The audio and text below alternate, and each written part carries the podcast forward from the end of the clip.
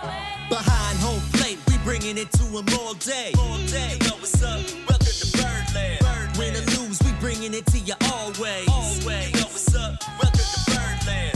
Orange or black, we rebuild the pack. No matter where we at, you know we coming back. Section 336, we on this, so tune in. Tune in. You know what's up? Welcome to Birdland.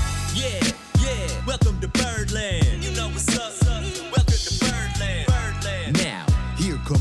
boys from Section 336. Ladies and gentlemen, boys and girls, Baltimore sports fans of all ages, welcome to section 336, Next Generation of Baltimore Sports Talk. I am your I am your endearingly stuttering host, Matt Soroka. As always, I'm joined by the button lover Josh Roca. Hey, Matt. How's it going? How's that leg? It's still attached? It's still attached. Uh, it's pretty much full. I'm through my antibiotics. Um, I had an allergic reaction to the antibiotics, but I just powered through and I finished off the antibiotics. So now I'm uh, I'm good to go. I got a, a big scab on my leg where the, where the wound is, but uh, other than that, I'm I'm good to go. I'm at full go. I'm at full go. Hey, that, that's well, that's good to hear. Just in time. I mean, I wish all everyone's injuries were that way. You know, wish Yeah. wish uh, Bautista was full to go. Yeah, I mean, I'm not sure if I would pass an Orioles physical at this point because they're pretty tough with the physicals, but I could definitely pass like a Yankees physical at this point. Feel pretty good about that.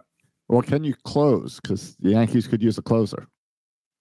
The Yankees. I, I heard someone on. I mean, if you want to jump straight into baseball talk, I don't even listen to the Bustroni, the Bustroni podcast today. That they had a guest on. I don't know who this guy is, Phillies fan, but he said that the Yankees, if they were smart, they would trade Gerrit Cole because the Orioles and Rays and even the Blue Jays are just a little bit too good right now, and the Yankees are like an 80 win team or 85 win team and not good enough to compete. So they should kind of retool so there, he's a saying couple years down the road.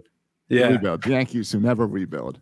It's time to Yeah. rebuild. So it's not going to happen. They're not going to trade Gerrit Cole, but that's that's. I mean, it's good to hear someone in the national media say, "Listen, the, the Yankees aren't good enough to compete with the Orioles this going into next year, so maybe they should rebuild." Um, I don't think that's the way the Yankees do things, but yeah. That- well, no, it's that- never going to happen. Yeah. But it's just it's, it was nice to hear. Right. What if uh I saw people freaking out that the Braves are like releasing a bunch of guys. So did Well, you see that? they, they they had like a five player trade. They traded our boy Soroka. I say Yeah, our boy because Mike Mike Soroka. Yeah, our namesake Soroka. Right. they they traded him along with um Shewmake and a bunch of other prospects for Aaron Aaron um I'm blanking on his name now. Aaron is it Plummer or Downer or something? The a lefty specialist from or lefty reliever from the White Sox. Yeah, that's a lot though to give up for a lefty specialist. Yeah, I think some of it might have been, and I don't know the, the details of the Some money. well, and, and some 40 man roster situation uh, where they need to clear up space on the 40 man roster too. There might have been some of that as well.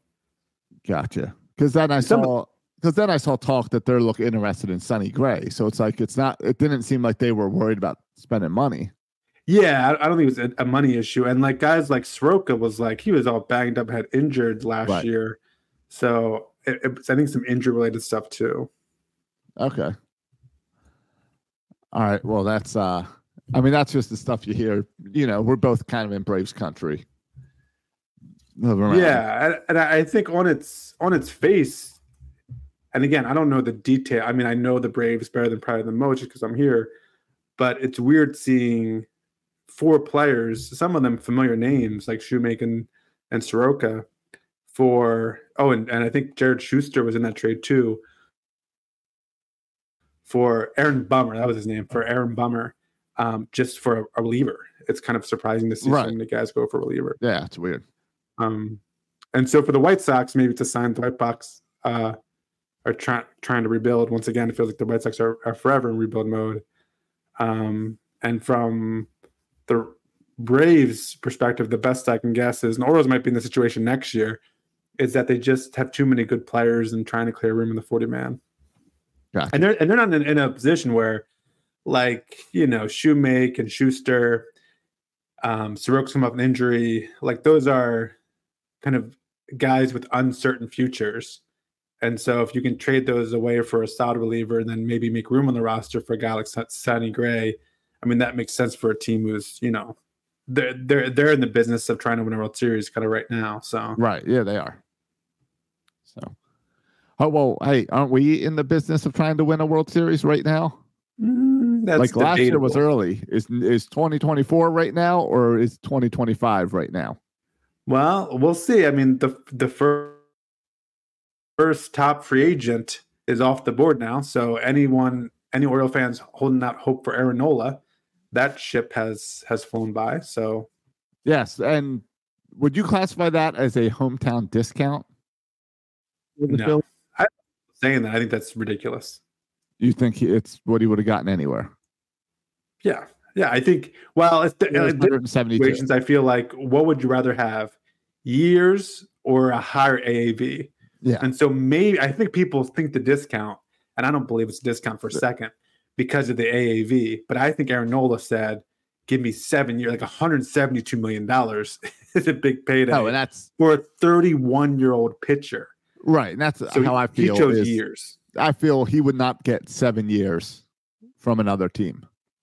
Right? Now he could have made maybe 30 million a year, or even maybe a could have done a- over 30 million for a, a, a one or two year deal. He could have done that, Yeah, or even a five 150. right? I think he could have done. Yeah, he could have probably done five 150. You're right, but he he wanted to get The know, seven year means you're finishing your career as a Philly. Yeah, and listen, and if you're the Phillies, most pitchers aren't effective when they're 35, 36, 37, 38, Right. You're paying for the front half of that. Right? And because I mean the Phillies themselves are, are already an aging team, so they're they're trying to win in the next 2 or 3 years. Right. And that's and that's where it's not a hometown discount, but they both have reasons to work out together. Like they feel more comfortable giving Aaron Nolan Yeah. the extra time because they know him. Nola Yeah. can negotiate further with them because they know him. So it's not a hometown discount, it's a hometown arrangement that you won't get someplace else. That works Well, in sure. favor of both the team and the player. There are advantages to like already having a guy and re-signing him. There are advantages for the team because you know the player that well, player well, and there's advantages for the the player because you know the team that you're signing up for well. So yeah, it makes them more likely to make a deal. What does um, What does Yeah. this mean for the Orioles? If Nolan signed for 172 and uh, Lance Lynn signed one year for 11 million, what is that? We Ohtani is just out of the question mark. We know that's going to be half a million dollars, but what does that say for guys like Sonny Gray or Eduardo Rodriguez? Guys, yeah, it's interesting. Like I mean, uh, the, Blake Snell, for example, is the same exact age. He's 31. Does that mean Blake Snell is going to be looking for a seven-year deal? I don't think he's going to get a. And I'll tell you right seven-year now, there's zero chance Elias is coming out with a seven-year deal. Right. Right. But but then Lance Lynn, one year, eleven million. I mean, that's that's a Michael Elias type of deal. Right. I don't Well, he's and a thirty-seven year old pitcher. I don't know if we want him, but the price Yeah, tag was he- right. he's not a top 50 free agent. Now, Sonny Gray is a 34 thir- a 34 year old guy coming off a great year with the Twins. Now, this is a guy that's not going to sign a seven year deal because he's 34. He's going to sign, you know, a one, two, or three year deal. Now, the problem with Sonny Gray is this is not really a problem with Sonny Gray, more of a problem with the Orioles. Is one could argue that he is, you know, one of the top two or three pitchers on the market, which means, you right. know, You'll overpay. the Mets, Or the Yankees, the Cubs are all going to be pursuing him, and we're I don't think we're going to be in the bidding market for Sonny Gray. So I think he he I think he's out as a potential signing. Yeah. Uh, what is this? Spotrac lists Sonny Gray at twenty million a year and Blake Snell at twenty-three million a year. So I mean, if you can stay on that, could the Orioles do a three-year, sixty million? Maybe. I I could see something short like that.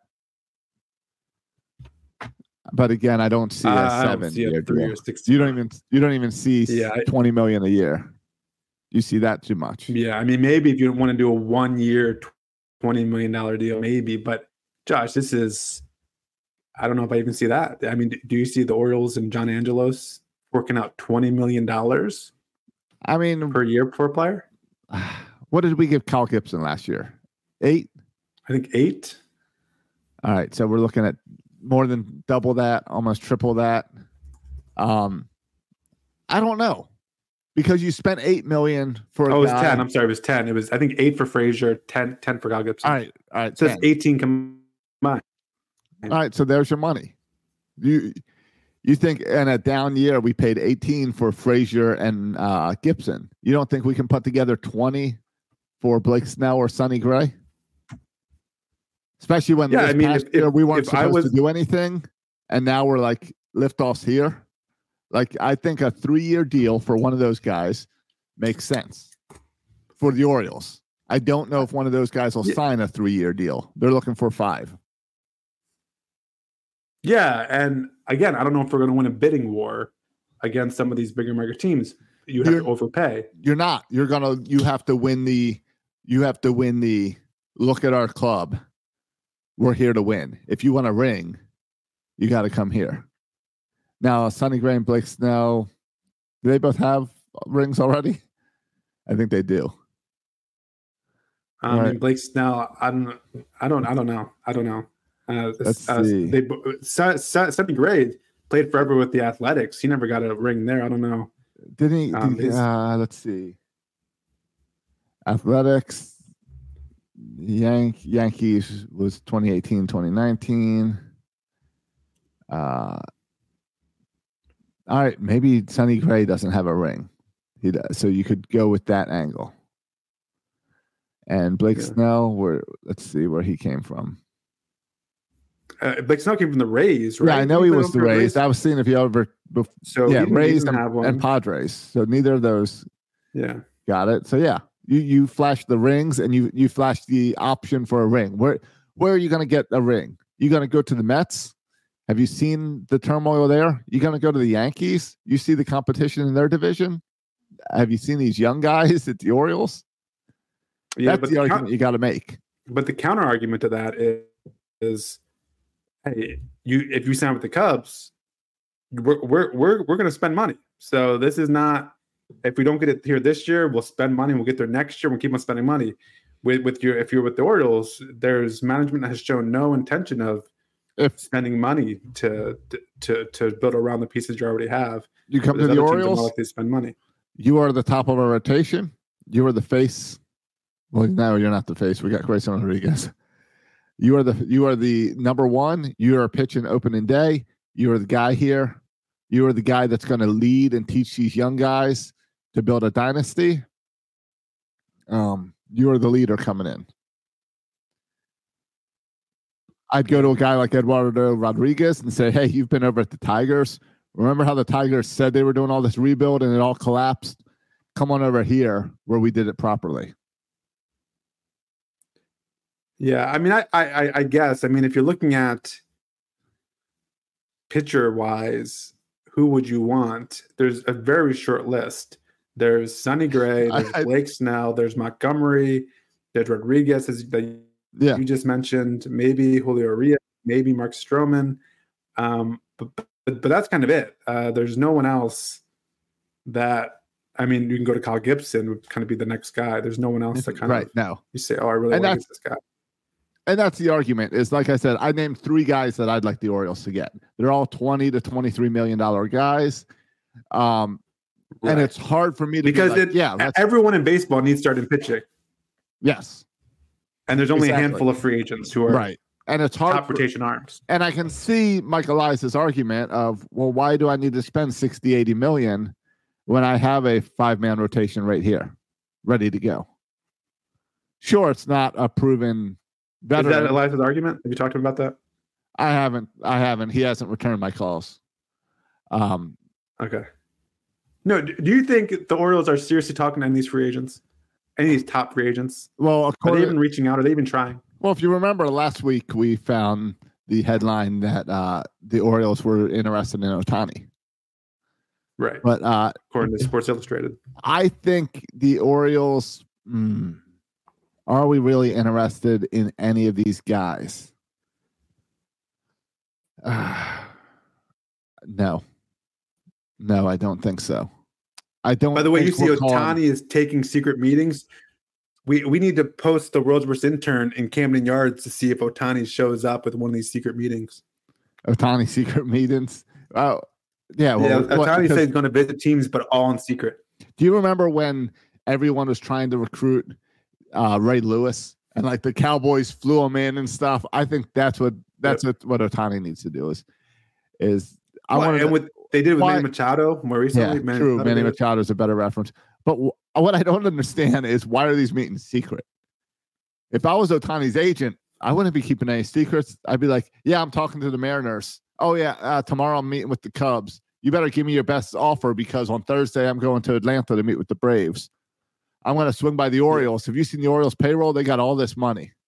And so while I'm in Baltimore, I'm going to talk to the Nats too. They could use a new face. I'd be telling everyone I'm talking to everyone to say, hey, you got to outbid 32 teams. Yeah, that's a little bit what Aaron Judge did last year. Yeah. But or or uh but uh, I think Ohtani is above all Tish- that. Teixeira, I believe, did that as well. Because at least locally, Yeah, we I thought think Ohtani's maybe there was a that, dream. Maybe, and maybe it's already set that hey, I'm getting half a billion dollars for 10 years. Who's showing up first? Yeah, I mean Ohtani can. I think Ohtani's in a position where he can choose his team almost and say, "Okay, guys, give me all Yes. your money," exactly. and any team will do it because it's going to be a good deal. yeah, it's just uh yeah. And what's crazy is and is that 500 million dollars for Ohtani, no matter what team, it is worth that 500 million dollars. That's why I don't understand why every team is not talking to Ohtani. Like the Orioles should sell MASN in order to pay Ohtani. They'd make more money. They'd make more money on Ohtani jerseys and sales overseas and everything than they make off MASN every year from the cable companies. You do whatever it takes to get Ohtani on your team, and you don't worry about that 500 million. Teams have wasted 500 million dollars. Where this 500 million you will make back right away. Whatever that is, 50 million dollars a year. Right? Am I doing that math right? 50 million dollars for a year ten years, sure. you will make that money back every single year on Ohtani and then some. Forget him, nothing that he does on the field, just jersey sales and overseas sales. You will make that money back. It's probable. I, I would. It'd be interesting to hear. Like, certainly the Orioles would take Ohtani at some number. It'd be interesting to hear like put some truth serum for John Angelos and Mike Elias. Like, what would be the number where you could would take Mike, or you would take Ohtani if he was willing to come to Baltimore? Do you know what Uh, the what would be what would be that number? Do you know what the best selling jersey was in baseball last year? Um, I mean, I guess it's I guess it's Ohtani. Yeah, it was, it was, it was Ohtani. yeah. So think about it. Last year, the best selling jersey was Ohtani. Where at the same time, everyone knew it was Ohtani's last year at, with the Angels. I mean, So- yeah, you, you don't have to convince me. Right, which means everyone that bought an Ohtani jersey is going to be buying a brand new Baltimore Orioles Ohtani jersey next year, and you get your 50 million. Yeah, And then even I will. I've never bought a jersey. of course there is uh, you we you laugh when you go to like uh raven games and it's all tucker or lamar jerseys and it used to be ray lewis or ed reed or suggs jerseys Yeah, every now and then Uh, Ogden. yeah every now and then in ogden but then you would go to an oriole game and all you would see is ohtani jerseys i know we have gunnar and adley but every single oriole fan would own an ohtani jersey Yeah, no, it's true. You're so. I don't care what he does on the field. If you're if you are not talking to Ohtani about your team, then you're not a businessman. yeah. Um, O's Entertainment should be hiring Ohtani. Uh, Fangraphs crowdsources this stuff, and the c- contract that was crowdsourced for Ohtani was ten years for four hundred fifty million. So they're even giving you a discount. I mean, yeah. I mean, of course you do that. Yeah. And by the way, the crowdsourced number for Eduardo, Eduardo Rodriguez was four million seventy six million.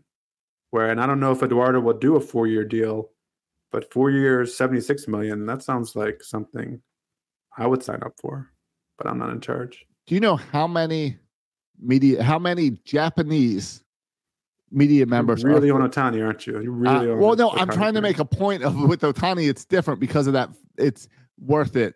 Do you know how many media members Jap from Japan cover him full time and are credentialed for Angel games? Uh, I don't know five. Fifty. Yeah, that's a lot. He has. They say that in Japan he's the most popular guy, and they have 125 million people that watch their games because of Ohtani. Like I just Yeah, I mean, I don't know how TV deals work, but it sounds like you could do some good money in TV deals. And yeah, exactly. So I tried to look up like how much a team makes off each jersey. I couldn't couldn't figure it out. But it's it's crazy. Like any would Josh, would you be be concerned at all since you're just being stupid? So I'll, I'll go down the stupid road with you. All right, go down the would you be stupid road. concerned at all about?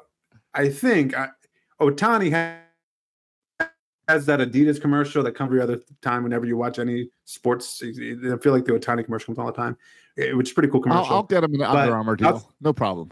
Yeah. Outside of that, he seems to be, not to offend you, Josh, he seems to be a bit of a, a prima donna. He's got his own people. he does his own thing. He has his own He- rules. He speaks his own language. Right. And with the Orioles being such a, he doesn't speak to the media unless he wants to. Um, he is, Josh. He is. I, you don't want to hear it. He's a bit of a prima donna. He goes by his own set of rules. He doesn't have Angels people. He has Ohtani people. When he goes through injury stuff, he doesn't go to uh, Angels people. He goes to Ohtani people. He's got a whole crew. Wouldn't that be concerned when you have such kind of a tight knit, a tight knit clubhouse and you know, part of the things that we think that is the Orioles' success is their is their cool clubhouse. Bringing in Ohtani is bringing in this whole I don't call No. circus, but it's bringing this whole thing that could be a distraction. Ohtani has his own rules, everything separate for Ohtani, and then you have the rest of the team. Do you think there's potential there to cause some trouble in the clubhouse? Do you know what? Do you know what Ohtani did with the this prima donna? Do you know what he, uh, this prima donna that you're talking about did with his home run derbies winnings? He gave it. He gave it to the Angels support staff. He gave it to like the secretaries and people who arrange his travel and all that for the Angels. Do you know what this guy did? To did you see the amount of gloves that he donated to Japanese schools like a month ago? Like a ridiculous amount, like like thousands of baseball gloves per school in Japan. I don't think he's a prima donna. I think he has all these people around him because he speaks a different language and I think it's different m- culture. More than language. I think he is a superstar, and that's what you get with a superstar. I think John Angelo. Okay, I mean, w- would you not call Adley Rutschman Gunnar Henderson a superstar?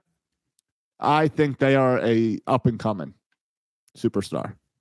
Felix Bautista still learning, still learning English. Up and Uh, coming. I don't see him with a whole kind of entourage around him. Uh, they got that one guy. They got that one translator. yeah, they have translators, sure. Yeah. No, these are young guys. Ohtani came to America as the biggest star in Japan. You can't compare him. If who could you compare him to? LeBron James, maybe. There's no one in baseball you can compare him to. Uh, Right, maybe exactly. uh, Patrick Mahomes. Like it's it's he's bigger than the game, so of course he has people around him. Yeah, but no, you're right. He's bigger than the game. So yeah, so that that's my concern too. Yeah. No, I don't. I, what do you call it? Stupid road Yeah, that we're down. yeah, we're, we're outside we're of down Stupid Road, I don't think the Orioles will sign Ohtani. I'm just saying, as a businessman, you have to consider it no matter how ridiculous it sounds. Yeah. And let's face it, I mean, the Orioles could add $50 million to their payroll and still not be what in the top five, top 10 of payroll. I mean, that's the crazy part. It's like, okay, so he makes $50 million. All right. Let's have him for three, four years, and then we trade him. No problem. Win a couple World Series, trade them. Trade him just in time to sign Adley and Gunnar. Like, yeah. Why not? Or sign him. You make all that money off him, so then you can afford those guys. You, you guys forget, and I say you guys, I'm just talking to you. Oriole fans forget that the Orioles used to spend a lot of money. Pre everything sucked. We used to have one of the higher payrolls in baseball. I know that was before the Nats, Yeah, it's going back to the to, to the mid 90s. Yeah. but sometimes it takes going down a stupid road and sign in Ohtani to fill the stadium again. Yeah. Uh, the other difference is though, I don't think we have an owner now who's interested in spending money or filling the stadium for baseball or even winning. So that's yeah, and to, problem. be- yes, and to be fair, I have not heard Ohtani sing, and I'm not sure if he can play any instruments. yeah, but he might be able to bring some Japanese. What's it called? No, that would Uh, be that. that I That type believe of pop music. uh, isn't that K-pop because it's from Korea? Racist. Oh, that's not Japanese. I think it's K-pop. I think it's Korean pop. I think that's what the K is for. Uh, Right now, one of us looks stupid and looks like a, a uh, like we don't know what we're talking about. So how about we back up and talk about uh, Zach Britton retired? I don't think I look stupid for not knowing what Korean pop is, but okay. Um, You thought it, you thought Korean pop came from Japan. I didn't know it was Korean pop. I didn't know it was called K-pop until you said something. All right. So anyway, Zach Britt is that with an H or with a K? Who who retired? Well, um, let's see. Well, remember it is with a K. Remember the story with Zach. Britton is it was with an H for the Orioles because the Orioles messed it up his rookie year and he was afraid to correct anyone and played his entire career with his first name spelled wrong because he didn't want to speak up. What? As he should have until he earned his, er- earned some credibility and respect, and then and then he was felt comfortable changing his name. Yeah. Once he became a Yankee, he felt like, hey, I can be a jerk and tell him how to spell my name. Yeah. So, Josh, do we put, um, you know, Mike Mussina famously signed with the Yankees. Now we have Zach Britton going to the Yankees. Is he um Yes. is he dead to us like Mike Mussina? Do we boo him when he comes back to Camden Yards? Nope. Right? We're we're anti Zach Britton. Nope. Orioles Hall of Fame next year. Let's get it done. Put him on the wall. Yeah, he's a Hall of Famer, right? Uh, the, no, I don't know. 12 seasons? You mean like Hall of Fame, Hall of Fame? Oh, I mean Hall of Fame, Hall of Fame. Yeah. Oh, I don't know. He's kind of on the bubble. Let's um let me look up his numbers. I'll tell you this. Don't look up 2016. I mean, that's the year he got nominated. He got some Cy Young votes. Um, he also got some MVP votes. And Yeah, I know. He's a candidate, but he sucked It's as a starting numbers. He- pitcher. right, he, in 67 innings that that year, along with his 47 saves, in 67 innings, he gave up four, four earned runs in 67 innings. yes. only gave up one run the whole season, 74 strikeouts, an ERA of, of 0.54. Um, just a completely dominant uh, before a strikeout to walk ratio of over four. One of the most, maybe the most dominant performances by any relief pitcher in the history of baseball. And I'm not going to even make a Ubaldo Jimenez, you know, Toronto Buck Buck Showalter joke in here. Um, just one of the most dominant performances of any reliever, and his whole career as a reliever was look at his numbers were pretty dominant. Yes, but he only made All Star games twice. Like I, I love Zach Britton, but I'm gonna say he's a closer. He's a failed starter that became a closer. He is 85th in total saves in baseball history.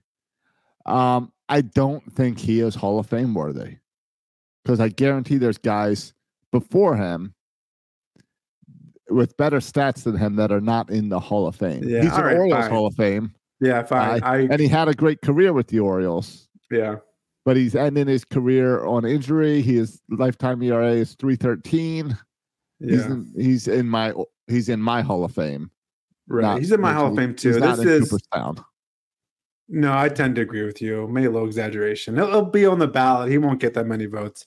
But as far as peak years, I mean, it's an argument of of peak years versus kind of career length. And a lot of people in Hall of Fame for their careers, right? You're good for a long period of time. Where Zach Britton's an issue with kind of not being great a long time, but having some great peak years. Um, and there's also, I think, a bias against bullpen arms as well. But Yeah. Remember, he Um, also during those same years he got a home run versus the Braves. I I forgot about that until someone tweeted that out, and I, and I was So- oh yeah, Yeah, that was definitely whatever that is, 2014 to 2016 peak Zach Britton time frame. oh yeah, th- those three years just. I mean, the sinker was just a freaking unhittable pitch. Um, yeah, in the two, 2014, 2016, which was not a coincidence that that was also kind of when we went on those runs with Buck Showalter and Correct. actually had some success. Not a coincidence that during those years, Zach Britton emerged as a dominant closer. Yep. But it's unfortunate to end on. You never want anyone's career to end on an injury because it means it wasn't his timetable that ended it. But always good memories. But still, a, Zach tw- Britton. a 12 year career is nothing to sneeze at. A 12 year major league career. of course. I think that gets sneeze you. Like, dude made a lot of money and he had, had a good career. Yeah. At what point do you get that like lifetime card where you get to just walk into any game? I don't know. Is that a thing? Yeah, the lifetime pass. Let's see. It's the MLB Gold Card. Let me see what the requirements are for it. Hmm. Let's see. 25 years of service. So he did not get that. So Okay. Well, he needs to go. Oh, no, sorry. Like his brother. players, players, the limit is eight years. And for office front uh, front office, general managers, marketing, and PR officials are eligible after 25 years. And it's a gold card that gives you a lifetime pass into all Major League Baseball games. So Zach Britton got his gold card, no problem. All right. Does that include podcasters too? How much longer do we have to do this podcast to get the gold card? I mean, I don't, I don't see podcast listen listed. I think we have to be hired by the Orioles. I mean, otherwise, I mean, we've been ten years of service or eleven years of service, so maybe uh fourteen more years. almost halfway there. Yeah, Yeah, we're on our way. All right. On our way. Um, Josh, I was the Zach Britton news wasn't very surprising, but I was shocked. Shocked. I say shocked that the Shocked. Orioles Shocked! It's it's the day before thank a couple days before Thanksgiving. What can the Orioles do to shock you? that the that the Orioles tendered contracts to every single player. Ryan All right. McKenna got a contract. Dylan Tate got got a contract. And Jorge, Jorge Mateo. Mateo got a, a contract. Yes, yes, that was. yeah, uh, was Keegan Akin. Sam Hill- Hilliard, who I didn't even know was on the team, he got a contract. That's how I felt about Dylan Tate. Is I thought we let Dylan Tate go. I didn't know he was still still possible to get one. He didn't even play last year, and we still Right. tendered him a contract.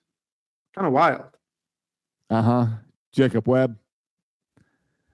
Yeah, I yeah, all of them. It shows you that we have some What money. does it show you? It shows you that we have a bunch of guys who were really cheap, so their their little arbitration or their contracts did not cost that much. I guess.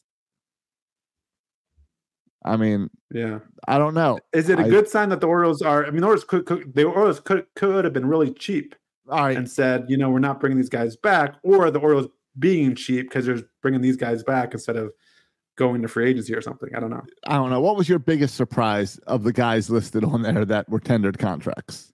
Because there was Uh, one that stood out to me, and I was like, "Wait, he's coming back." It was three for me: Keegan Akin, Sam Hilliard because I didn't know he was on the team, and Dylan Tate. Okay.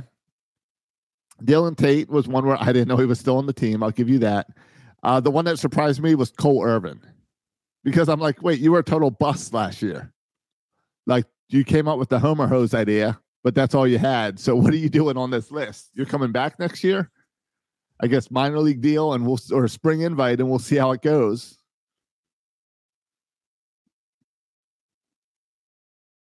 Yeah, and some people were surprised by the Ryan McKenna one too. I was McKenna McKenna didn't surprise me, and Mateo didn't surprise me because even if I don't really see a spot for them in the future, I you saw how the Orioles used them, so couldn't have been too surprising. Yeah. And also something that like people are surprised that well Ryan McKenna doesn't have any more options. But I don't think the options bother Orioles because they can send him. I mean, if they're gonna not tender him a contract, they might as well tender him a contract and send him down to the minors. And then if he doesn't have options, if someone else wants to scoop him up, then go ahead and scoop him up. Um, and you pay a salary. But why not? Like, what's the downside of offering him contract if you don't intend him to make the the, the team? He just adds depth to Norfolk, and even if he has to pass the waivers, that's fine. Well, then someone pick him up, and if someone picks him up, then they'll pay his contract, and um, and you go from there. I don't see a downside, I guess, of Yeah, signing I- Brian McKenna, and I guess that's true with other guys either. too. All those guys, all those guys, they're all cheap, and you can move them if needed. So yeah, there's no downside with those guys. Right. I don't think it's a guarantee that Jorge Mateo or Ryan McKenna will stay on the team all year or something, or even make the opening day team. I don't think that's a guarantee at all, but good for them. Yeah. I agree. Um, as we're going through Orioles news, did you read the article with uh, who was it, Ken Rosenthal this week, uh, with some quotes from Kyle Gibson that were kind of like I'm interesting based on the news of Holt being moved, the pitching coach. Yeah, we talked about it last week that Holt Yeah. was, or a couple weeks ago, that Holt was moved out of the pitching coach position and moved back to his supervisor role. No, Yeah. I, I didn't see the quotes. What, what, what did so- Kyle Gibson say? So Kyle Gibson, who's a free agent now, Right. said there's normally there's normally a coach there's not normally a coach that you have that everyone gets along with or even you get along with all the time that's just the nature of working with people uh, but i think Sure. everybody on the staff from the conversations i had knew everybody had Holty's best interest in mind which i think is really about 80% of the battle it's easy for coaches at times to mold guys how they want them have the, and have their fingerprints on things. But I don't necessarily feel Holt was that way. And I think everybody on that staff, whether they got along or didn't get along or whatever they thought about him, knew he had their best interests in mind. Uh, same thing with Homie. Most everyone likes Homie, and he was good at what he did.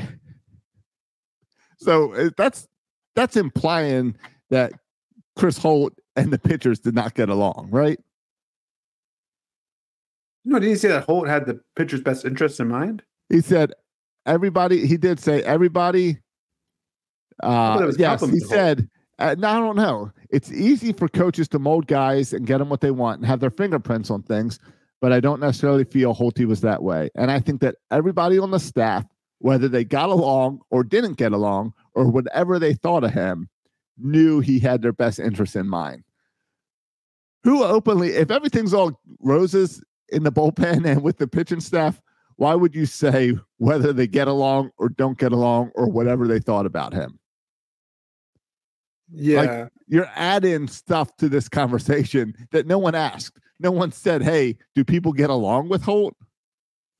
Yeah, well, maybe like his personality type, like he does have your best interest, but he just has a, I don't know, a, a brisk way of speaking, or just has one of those personalities that can rub people the wrong, way, even if you're looking out for the best interest. I, yeah, I think I think it's. I mean, I don't know. I took it as. I don't. Gibson's out of here, so what's he have to protect? And he's a veteran. He's been around a lot of. he's a veteran. coaches. He's been around a lot of pitching coaches. He knows that when he says whether you get along or not, like I think he's trying. I to me, I read it as, hey, nobody, not everyone gets along with their coach. Whether you get along or not, we all have, just have a job to do and respect the coach, like Sure. you do your boss. right. But why even bring up that there's some people in the pitching staff that don't get along with Holt, unless you want people to know that not everybody likes Holt, that you're not all good, a happy family. Yeah, well, listen, we know that Holt was removed from his position, or at least transitioned back to his being in charge of kind of the whole pitching development of the organization. So I, I think we, I think Elias thinks, and I think the fruit bears out that Holt is really good at his job, that Holt knows what he's doing. It's also possible that someone who's really smart and knows what he's doing with pitchers maybe is not great at some of the one-to-one interactions. That's very Or- possible as well. Or you look at a guy like Grayson Rodriguez who struggled a lot coming up and wonder if maybe that whole fingerprint of him not being able, maybe he could not speak to Grayson in a way that he could understand. We've seen it with other pitchers like Gausman and Arrieta, and I think did Tillman even? No, I don't think Tillman. Uh, Arrieta and Gausman, where when they left, what the other organizations, even Zach Britton talked about this in New York, how the other organizations were able to show him and speak like their language and relate to them better. Yeah, but that's ridiculous, Josh, because players have gotten better consistently under Holt and this new regime with Elias. I guess. Bradish has gotten better. Kremer has gotten better. Yeah, but Grayson came up and struggled. And if all your eggs are on Grayson, Yeah, but Grayson came back and pitched really well. yeah, because of Holt or because you sent him down to the minors and let him talk to coaches that knew him and could talk to him. I, I, I mean, and, and what about all the improvement in the bullpen with Bautista and Cano Sure. And Jacob No, Webb was cut and got here and Coulombe got here. I, I mean, I think Orioles had a really successful year pitching wise, which again made a little bit scratch your head why pitching coaches were removed or transitioned to new back to new positions, um, or back to old positions. Um, but but you're but you're but you're trying you're reading a lot into one quote. You're you're putting all this. You're coming up with a whole narrative about Holt and the dynamics and the in the dugout. I, I think we need to see more evidence of that. I don't know. I mean, all right, maybe. Ask your boy Cole Irvin or Tyler Wells about it. I I mean maybe we'll maybe we'll reach out, get some guys on the podcast, and we can follow up on it now right. that Holty is gone. Well, Holt's still there. Oh yeah, yeah. Sorry, he's been reassigned. Yeah. So Uh, Josh, this is you know tis the Thanksgiving season. yeah. You want to talk about some things we're thankful for? We have, I feel, as Baltimore sports fans, much to be grateful for. Can I complain about one more thing about the Orioles this week before we get to thankful things? Uh, you're airing your grievances a little bit early, but go ahead. All right, you know what? I'll save it. I'll save it for our um for our Festivus Okay. uh because I do need to talk about the Birdland membership renewals that went out this week Okay. because there's some issues. Let's All just right. say the the Orioles won some games last year, and they're taking advantage of that, making sure your fans uh understand that. That's surprising because they didn't try to take any advantage in the playoffs with those so I'm surprised that now they are. yeah, we'll talk about that. Uh, we'll talk about that for the Aaron's and grievances episode in a few weeks. All right. When's that? I think that's like the 14th or something, right? Josh, what are you thankful for? The we wish everyone a happy Thanksgiving. Josh, as Baltimore sports fans, what are you most thankful for? Oh, I am thankful that the Orioles entertained me and kept me interested for an entire uh, regular season. And I got all the way into October caring about the Orioles and Oh, living that- day to day by the Orioles. That's not what I thought you were going to say. I thought you were going to say you're thankful for the injuries happening to other players in the AFC North because I know you are a guy who roots for injuries. No, have you seen my fantasy team? Got two guys out for the year this week. No, yeah. no. I but thought, I, I mean, we did. We're coming off a successful baseball season, and the Ravens look to be in the driver's seat in the AFC North. Look poised to make a nice little playoff run here. So, um, and the Orioles' future is bright after a successful baseball season. So, yeah, we have a lot to be thankful for here in Baltimore. We have No, a franchise quarterback. We have yeah, who's not know, hurt yet? who's not hurt. We have franchise baseball players to build this team around, young guys we can build this team around. Uh, both teams seem like they're going to be good for a long time going in the future. So And nice, it's a good time to be a Baltimore sports fan. nice synergy between the two for that Thursday night game. Had Cedric Mullins out there as the honorary captain. Yeah. Um, It seems like- Each players are proud to rep the other team's gear. yeah, it is true. It's it's fun to see the Oriole hat start to show up in pop culture and stuff now again as well. So because I hey, we have a cool we have a cool logo, a cool hat, and now it's not an embarrassment. So no, I'm thankful for Gunnar Henderson and Adley Rutschman. I'm thankful for the uh, Zach Britton, not Zach Britton, Felix Bautista, and for the season he gave us. I was um, excited that this was a baseball season where it was easy for our kids to be excited about the Baltimore Orioles. All right. So that is, I think that about covers it for my thanks Thanksgiving. Okay. I jotted down a few moments. All right, you know I'm better at the airing of grievances than I am the Yeah. thankfulness. I jotted down a few moments from the Orioles season that I just grateful for. And I hate kind of doing this because I'm I know I'm missing probably some obvious ones. Okay, but these are the ones that jumped into my head. Um, I just jotted down eleven. That just popped right in my head. go ahead. All right. Um, my favorite moments from 2023 season. Let's start on August 20th. I googled some of these dates to verify. Not all the dates, just some. August August 20th. August twentieth. All right, August twentieth. Gunnar Henderson did something that made us all love Gunnar Henderson all the more. Do you remember the- what Gunnar Henderson did? Yeah, he had a chance for the cycle, And he said, no thanks. he, he got he got a double instead. Loved it. Yeah, so that's my number eleven moment is um, Gunnar Henderson hitting for the cycle. All right.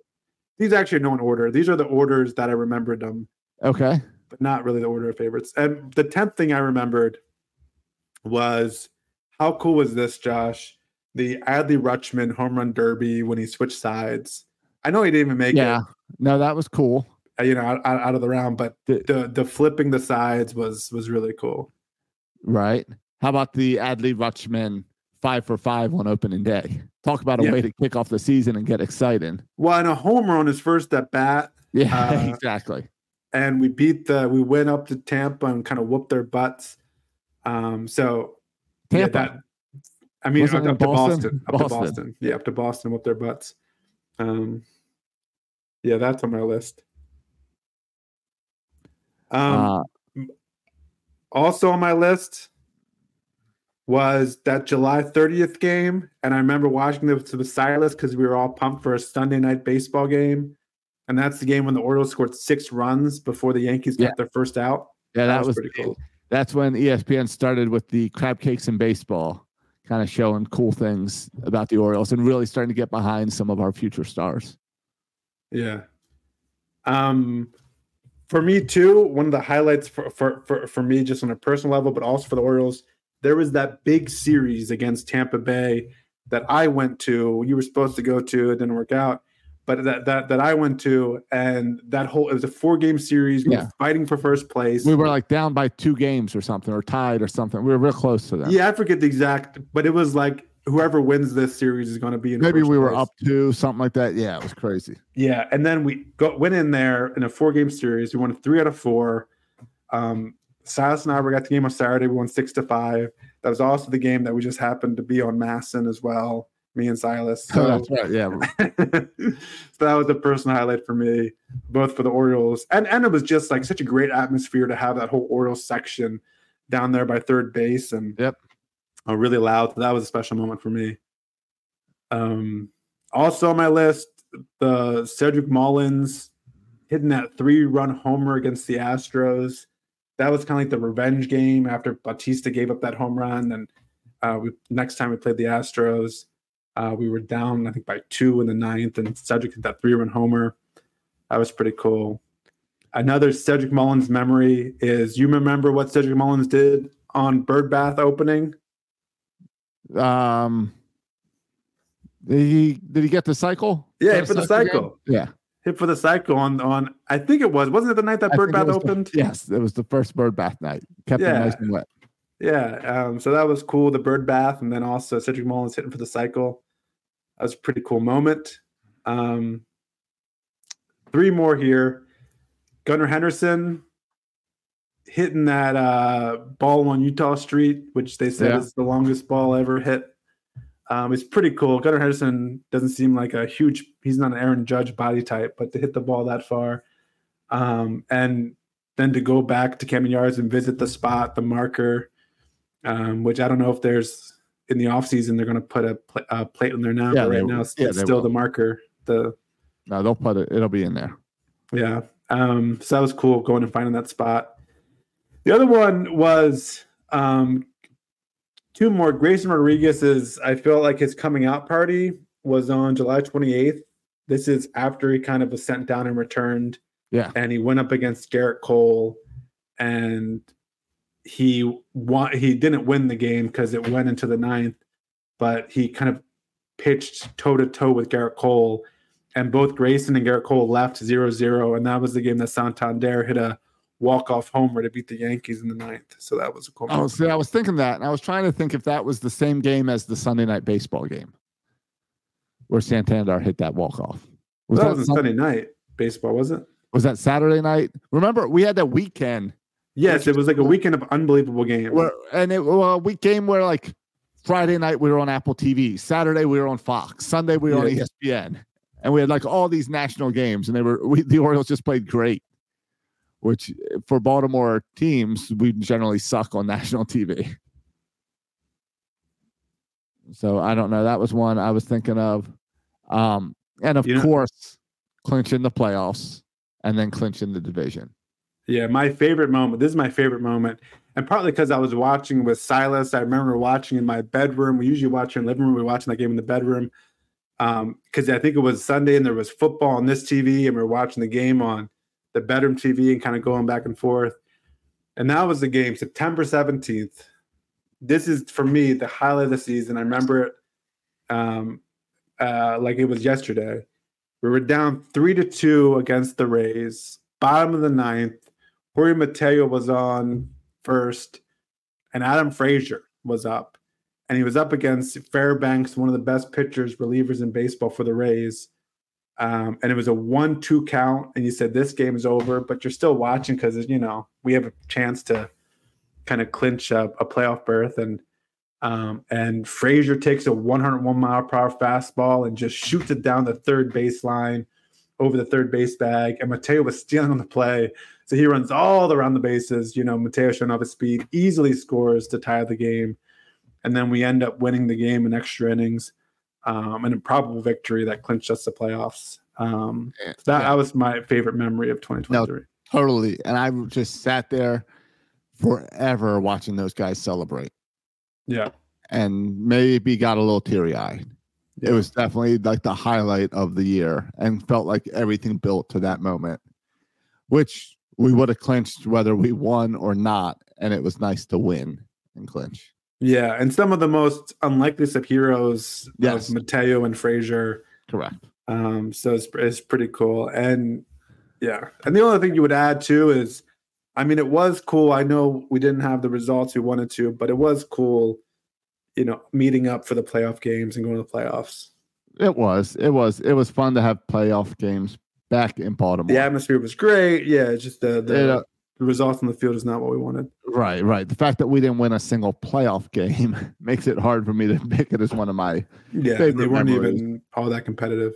no, no, and no. I think of that day that we spent at the casino beforehand, watching the Ravens blow a game, and then go into the the game, uh, Oriole Park and seeing the Orioles struggle. Yeah, it was a tough weekend for Baltimore sports. Yeah. Yeah, Bryan Baker, bless your heart. So, but but still, uh a lot of great memories from the 2023 season. And I'm sure I missed a bunch too. A lot, a lot of great stuff. I'm sure the listeners are screaming at other memories. I mean, I, take uh, uh, Cedric Mullins had about five amazing catches. Austin Hays had a couple amazing catches.